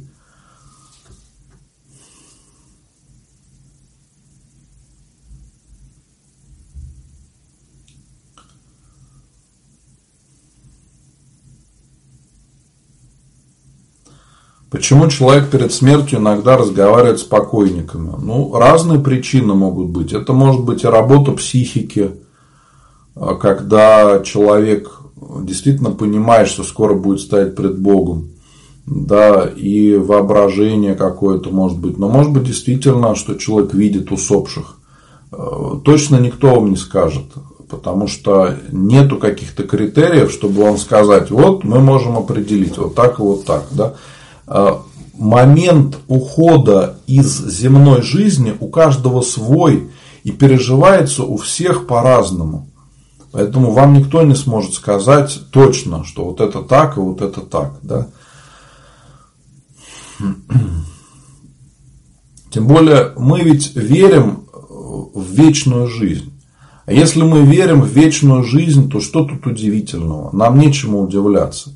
Мы прекрасно понимаем, что когда мы с вами в храме молимся, то мы не одни. Почему священник служит службу, даже если нету людей? Вот так получилось, что э, пришел батюшка служить, пришел хор, кто ему помогает, ну, может быть, там еще пару человек, и нету никого, ни одного прихожанина. Это не повод отменять службу. Священник все равно служит даже в пустом храме, потому что кроме тех, кто видимо присутствует на службе, в храме есть ангелы, которых мы не видим, да? есть святые, которым мы молимся, и люди, э, души тех людей, за которых мы молимся о покоении. Поэтому э, очень, так скажем, близок этот духовный мир к нам, хоть мы его и не видим. Иногда Господь нам, да, это открывает, так скажем, чуть-чуть показывает. Но слишком этим увлекаться тоже не стоит. Не надо специально этого искать. Ну и, конечно, самое главное, да, что когда мы с вами служим в храме, то а, присутствует сам Господь. Да, э, на службе мы причащаемся тело и кровью Христов, самого Бога принимаем в себя. Поэтому вот такие вещи, они всегда рядом с нами, и тут э, нечему удивляться. Но и специально этого искать не надо. Не надо искать общение там, Э, с покойниками, с родственниками, не надо. Надо за них молиться. Вот это самое хорошее. Потому что если мы будем сами искать каких-то сверхъестественных вещей, то бесы нам покажут любые чудеса, только бы мы им поверили. Можно ли читать Акафист за усопшего или канон? Э, канон э, за упокойный можно читать, можно читать псалтырь за усопшего. Акафист я вообще никогда не рекомендовал читать. Вот люди часто про этот Акафист спрашивают, Акафист за единоумершего можно читать или нет. Я к нему отношусь негативно, потому что все-таки Акафист – это такое радостное песнопение. У него другая цель. Акафист э, о усопшем но это как-то странно. Точно так же, как Акафист э, о детях, которых убили в утробе, то есть за тех, кто пострадал в результате абортов. Это тоже очень странно. Но Акафисты иногда пишут люди, которые не являются богословами, которые совершают ошибки. Да, вот вижу тоже вопрос. Бабушка крестила дома. Я считаюсь крещенной? Да, вы считаетесь крещенной. Но вам можно прийти в храм, объяснить эту ситуацию священнику, и тогда должно быть совершено миропомазание, чтобы, так скажем, завершить полностью чин крещения. Можно ли на весь пост подать записки? Да, конечно. Уже сейчас можно писать постовые записки. Э, кто напишет их до поста, с первого дня поста, мы начнем их читать, и они будут читаться до Пасхи – на каждом богослужении. Богослужения у нас в храме каждый день проходят и будут проходить во время поста каждый день. И еще хочу сказать, что вот это последняя неделя, когда перед постом у нас совершаются молебны, панихиды, а во время поста молебны не служатся. Они будут служиться только потом, позже, после Пасхи уже. По, это, по этой причине э, в храме совершается постовое богослужение. Можно будет также писать записки о здравии и упокоении на постовое богослужение э, или на одну службу на один день, или на весь Великий пост. Поэтому смотрите, как вам лучше. Потом, конечно, во время поста будут еще праздники, праздничные службы, будут э, заупокоенные богослужения несколько суббот подряд – когда мы будем особо молиться за усопших. Поэтому также можно будет еще подавать записки отдельно и на панихиду, и на литургию. Так что есть э, возможность.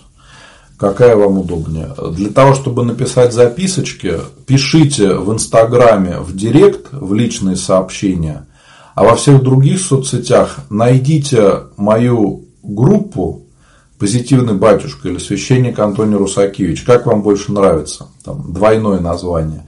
И в сообщение сообщества вы можете написать имена, за кого помолиться.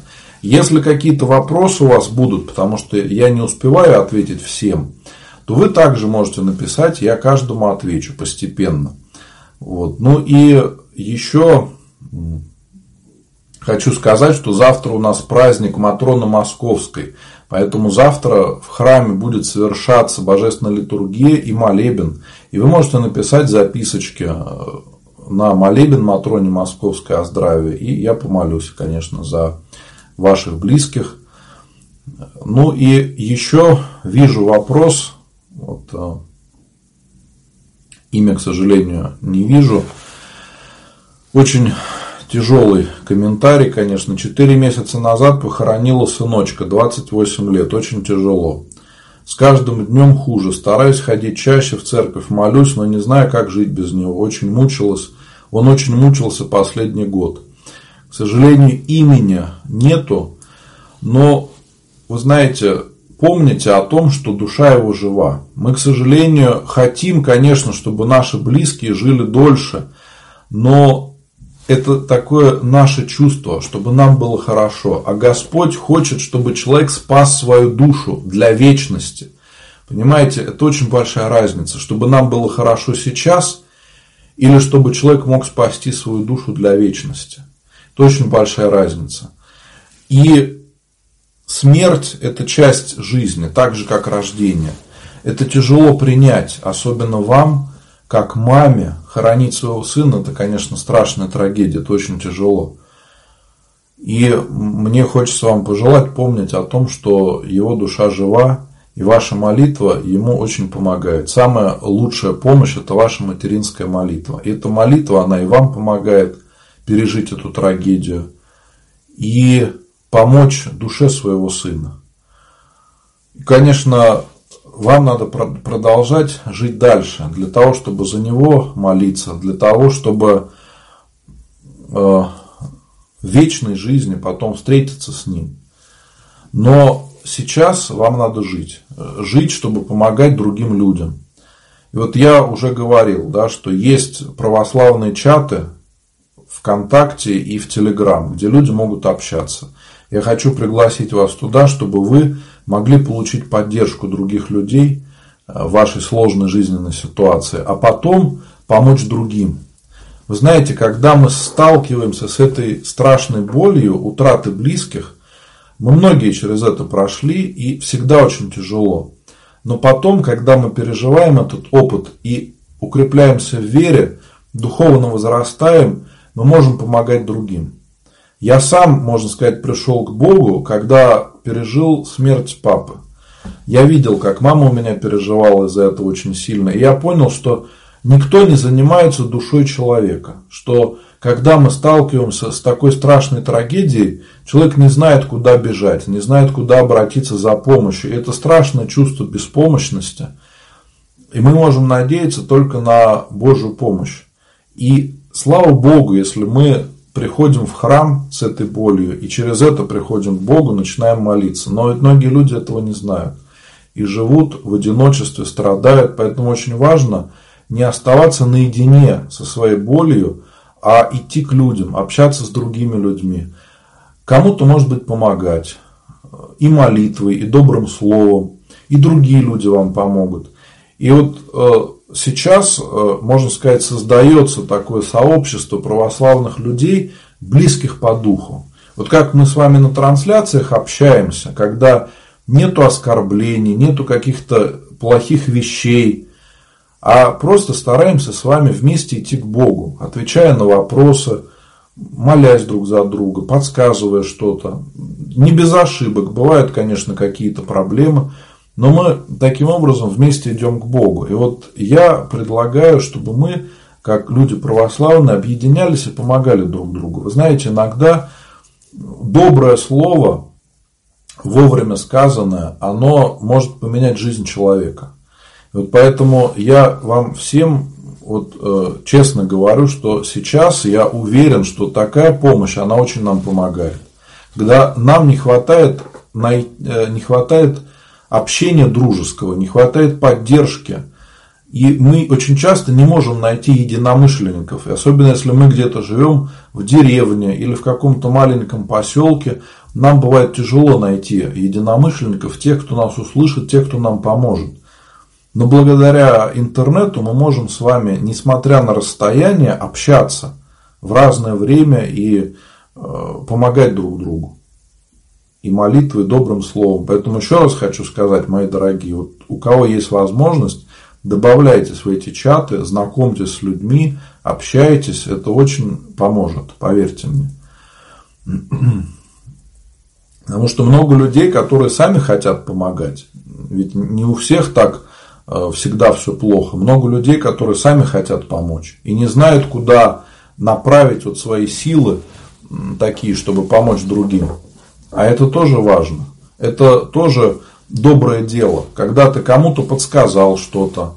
Э, вот бывают же такие ситуации, когда мы просто не знаем, куда бежать. Вот особенно, когда случилась эта эпидемия ковида, Многие люди не знают, куда бежать. Вот человек заболел, и он не знает, что ему делать. К какому врачу идти, какие лекарства принимать, что правильно, что неправильно. И когда православные люди могут друг другу подсказать, это иногда спасает жизни. Вот у нас бывают такие ситуации, когда в чате кто-то пишет, что я не знаю, что мне делать. Находятся врачи, которые говорят, что нужно делать. Не прямо рецепты выписывают, ни в коем случае, конечно, а какие-то первоначальные рекомендации дают, что делать. И, конечно, чтобы человек без страха обратился к врачам. Иногда это действительно помогает.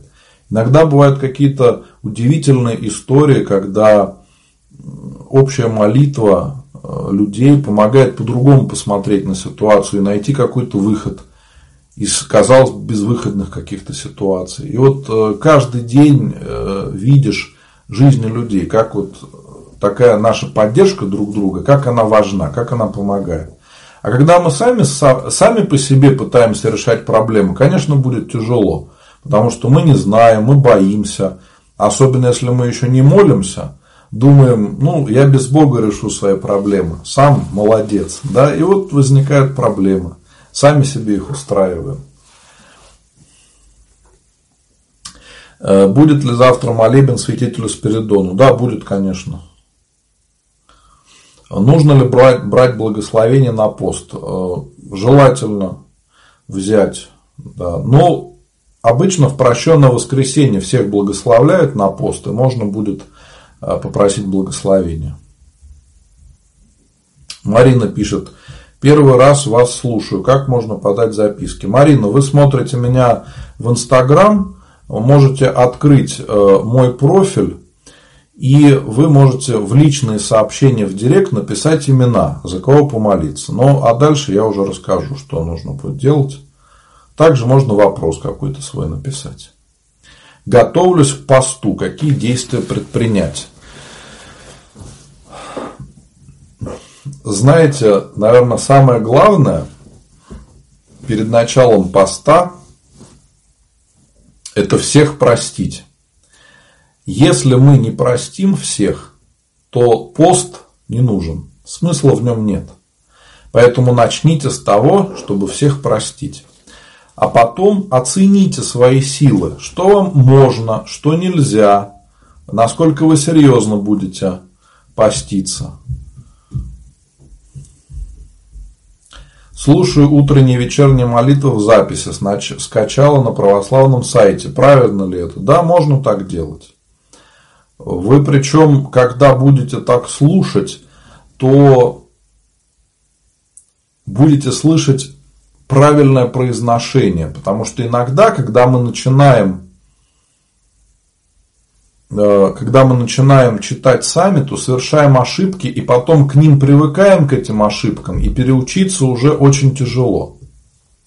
Хороший вопрос. Если главное – это вечная жизнь, тогда зачем нам дана эта жизнь? Э, наша земная жизнь – это подготовка к встрече с Богом вечности. И надо понимать, что по сравнению с вечностью, земная жизнь – это практически мгновение, вспышка. И как вот гусеница подрастает до определенного э, размера или возраста, а потом становится красивой бабочкой. Вот так же и человек, когда в земной жизни находится, он готовит себя к вечной жизни. И нам кажется, что вот это самое главное здесь, вот сейчас, но потом мы переходим на другой уровень, так скажем, да. И поэтому мы сейчас готовим себя к вечной жизни каждый день своими поступками, своими мыслями. Без этого невозможно войти в вечность, потому что наша человеческая природа, она испорчена грехом. И мы можем это изменить через наши сознательные поступки. То есть Господь нам дал свободу. Мы можем остаться такими, как есть. И жить э, подобно животным. На инстинктах на каких-то, на желаниях, забыв о людях, о Боге. А можем выбрать вечную жизнь и стремление к Богу. И Господь нам дает эту возможность. Но используем эту возможность или нет, зависит от нас. Вот есть такое заблуждение, что тебе достаточно креститься. Ты крестился, и ты уже спасен. Нет, это неправильно. Да, когда мы крестимся, мы э, рождаемся для вечной жизни рождаемся для жизни с Богом, и мы уже отвечаем. С нас спрос с каждого из православных гораздо больше, чем с тех людей, которые не крестились еще. А мы, поскольку крестились, мы больше будем отвечать перед Богом. Больше спрос будет. Но и возможность у нас совсем другая. Войти в вечную жизнь. И здесь надо понимать, что это зависит от наших поступков, не от кого-то другого, а от того, что мы делаем, от того, что мы выбираем. Если мы выбираем жить с Богом, то мы и будем с Богом. Если мы выбираем жить без Бога, это тоже наш выбор. Так что наша жизнь земная – это тоже очень важный этап, э, так скажем, всей жизни души. И важно пройти этот этап достойно – стремление к Богу. Как получить благословение на пост? Лучше всего прийти в свой храм. Вообще, мои дорогие, я хочу напомнить, что самое важное – это участие в таинствах, исповедь, причастие, участие в богослужении. А для этого надо приходить в свой храм. Обязательно. Особенно во время поста. Вот сегодня мы уже говорили о том, что много людей, которые не могут поститься, полностью из-за проблем со здоровьем. И в таком случае можно э, больше внимания в пост обращать на духовную жизнь. То есть чаще приходить в храм, чаще молиться, чаще исповедоваться и причащаться. И это тоже будет пост. Евангелие читать. Поэтому самое главное понимать, что и для чего мы делаем. Если мы будем просто поститься в еде, но при этом не будем ничего делать с духовной точки зрения, то это получается не пост, а диета. Есть такие люди, которые говорят, я хочу похудеть, поэтому я буду поститься. Но ты же хочешь для своего э, какого-то интереса соблюдать пост. Не чтобы это была жертва Богу, а чтобы это было для похудения. Это неправильно. Точно так же, как когда мы милостыню с вами подаем, мы не должны думать, что я помогаю, чтобы меня поблагодарили, или я помогаю, чтобы вот мне галочку поставили, какой я молодец. Нельзя об этом думать. Точно так же и в пост все вот э, воздержания в пище – это инструменты для нашей духовной жизни, чтобы мы э, в духовно возрастали, больше своих грехов видели. Понимаете, в этом смысл, а не в том, чтобы мы похудели за время поста. Так получается, что некоторые люди во время поста наоборот поправляются, потому что кушают много пищи постной, но гораздо больше, чем обычно. А как попасть в чат, спрашивают. А кто хочет попасть в чат, мои дорогие, точно так же пишите в личные сообщения. В Инстаграме это в Директ, а во всех других соцсетях найдите мою группу священник Антоний Русакевич или позитивный батюшка и в сообщение сообщества напишите, что хочу добавиться в чат. я вам пришлю ссылочку. Чат есть ВКонтакте и Телеграм. В Инстаграме нету технической возможности сделать большой чат, поэтому его там и нету. Ну и также можно написать записочки на службу. Завтра будет э, у нас э, праздник Матроны Московской, поэтому можно написать записочки на молебен, на литургию. И э, до поста каждый день в нашем храме будет совершаться молебен на панихида. Ну и в сам Великий пост у нас также будут совершаться богослужения в храме каждый день. И вы можете написать постовые записочки на каждый э, день, каждый день до Пасхи я буду молиться за ваших близких. Э, Поэтому можно будет написать или на весь пост сразу до Пасхи, или можно будет написать на одно богослужение и в течение поста там периодически, может быть, еще писать. Можно ли читать псалтырь не на церковно-славянском, а в переводе? Да, дома можно. Но все-таки я бы вам советовал э, разбираться в церковно-славянском, изучать этот язык.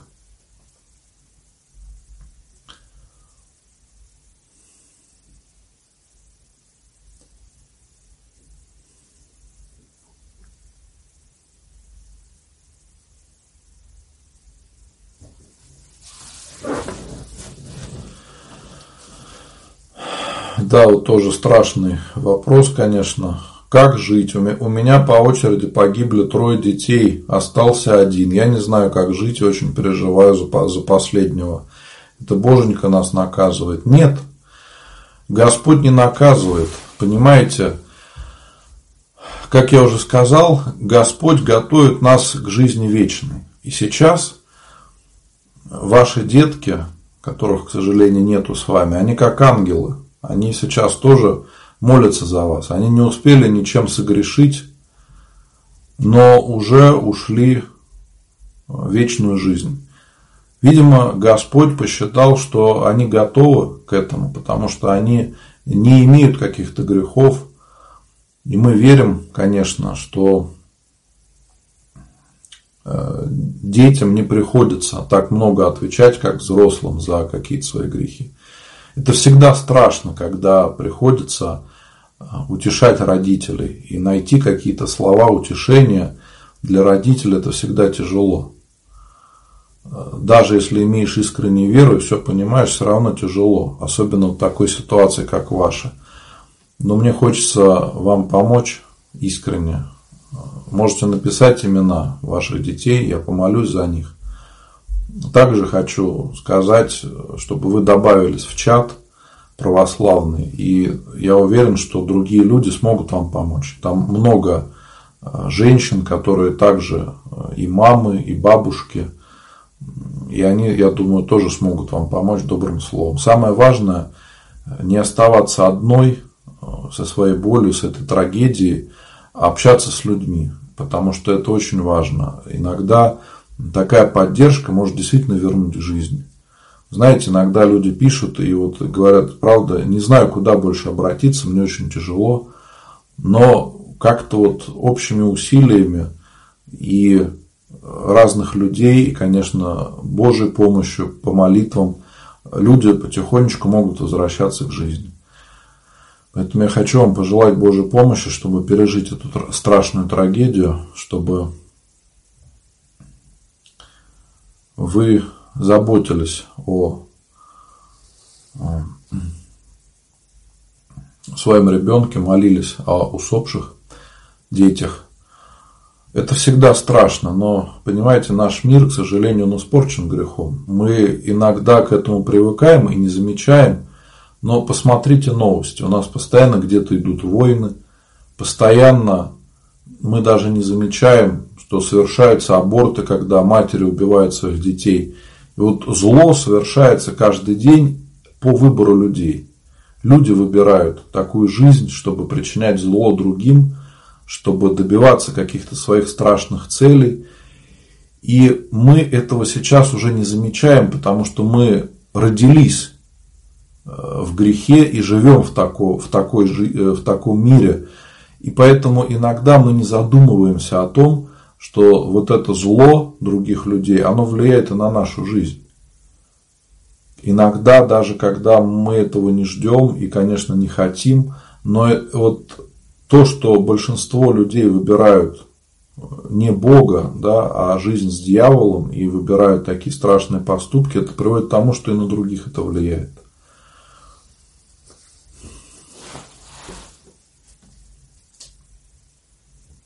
Правда ли в доме нельзя держать собаку?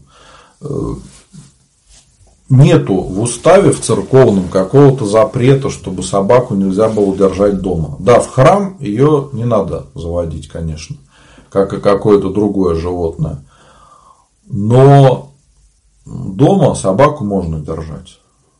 У меня э, дома до недавнего времени э, жила такса много лет. К сожалению, 2 января умер любимый пес, который э, жил у нас очень долго. Но никакого запрета нет.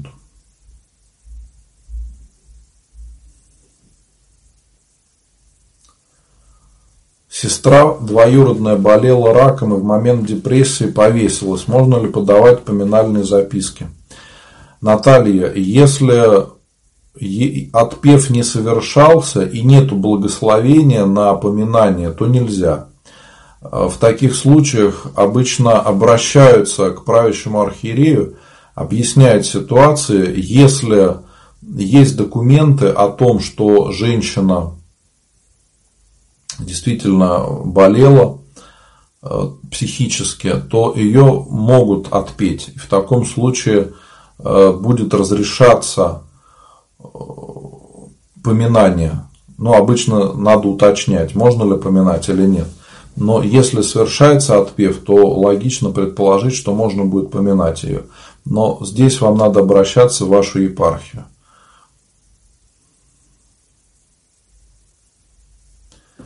Ваше отношение к людям, которые ходят к психологам, если они крещены. Хорошее, потому что иногда психолог, хороший психолог, особенно православный, действительно может помочь.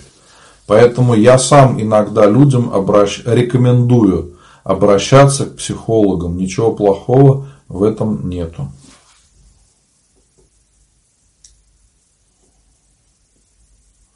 Анна, ваш вопрос вот э, про беременность. Нет, это не считается убийством, то, как вы это описываете. Если у вас еще какой-то там, более серьезный вопрос – напишите в личные сообщения, потому что я на трансляции не могу все вопросы обсуждать, э, потому что и дети смотрят, э, и э, формат немножко другой для более общих вопросов. Вот такой вопрос, как вы задали, напишите, пожалуйста, в личные сообщения мне, повторите его, и я вам отвечу.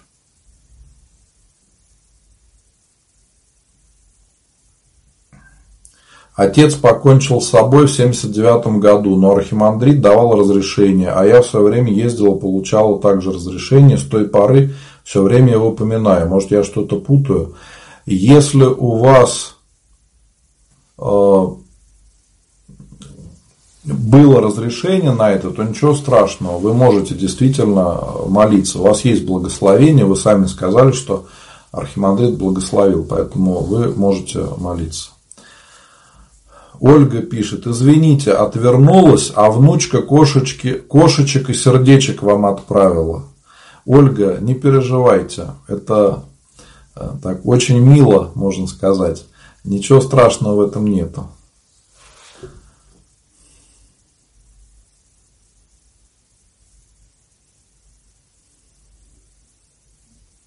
Как вы относитесь к медитациям? Негативно. Для православного человека это не нужно. Мы, как люди верующие, э, должны молиться искренне, исповедоваться, причащаться.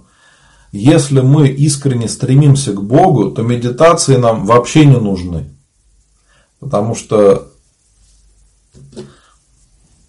так скажем, духовные практики, которые есть в православии, это искренняя молитва, участие в таинствах, покаяние, они намного больше нам дают, чем любые медитации, потому что мы обращаемся к живому Богу. И если мы это делаем искренне, то Господь, конечно, помогает.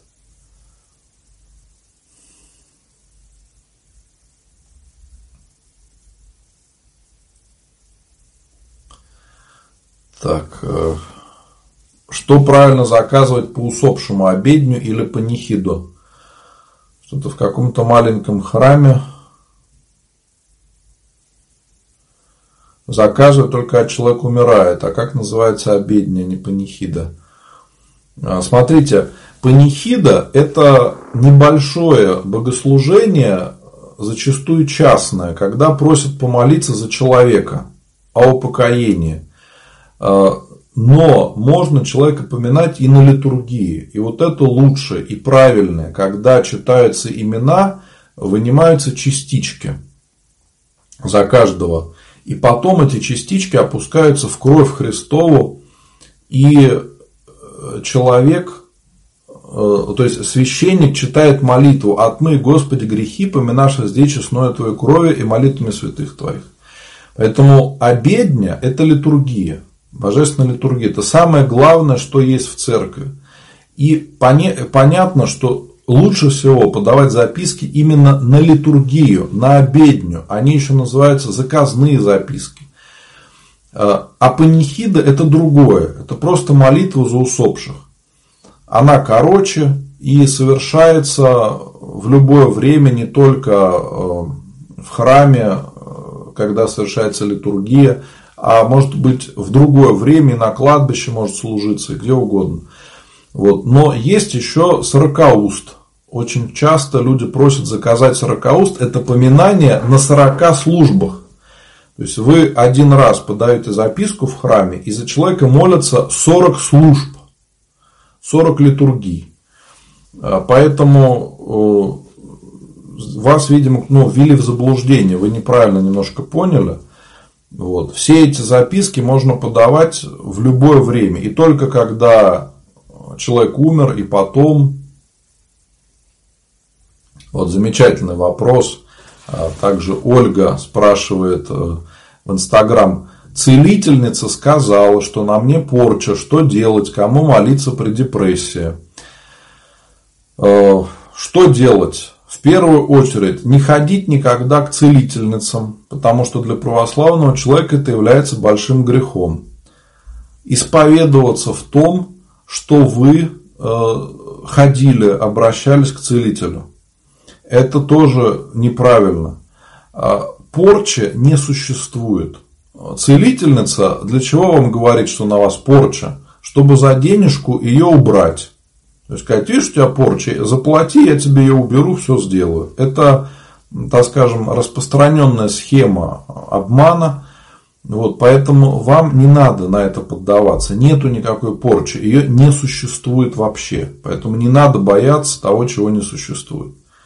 Кроме того, исповедоваться в том, что у вас такие мысли. Ну и я так понимаю, вы написали о депрессии.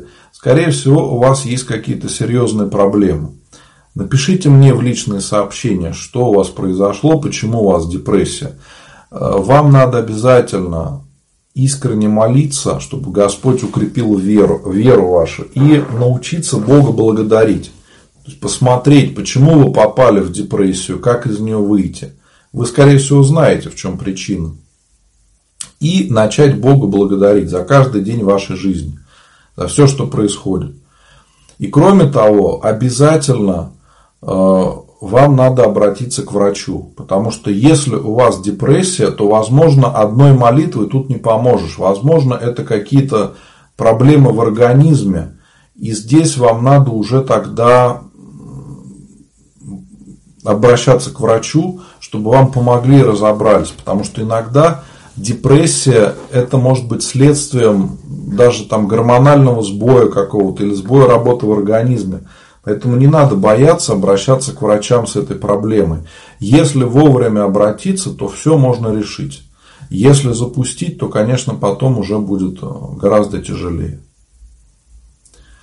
Так, сейчас э, у меня один телефон разряжается, поэтому давайте мы будем с вами заканчивать трансляцию. Мы сегодня с вами долго общаемся, почти 2 часа.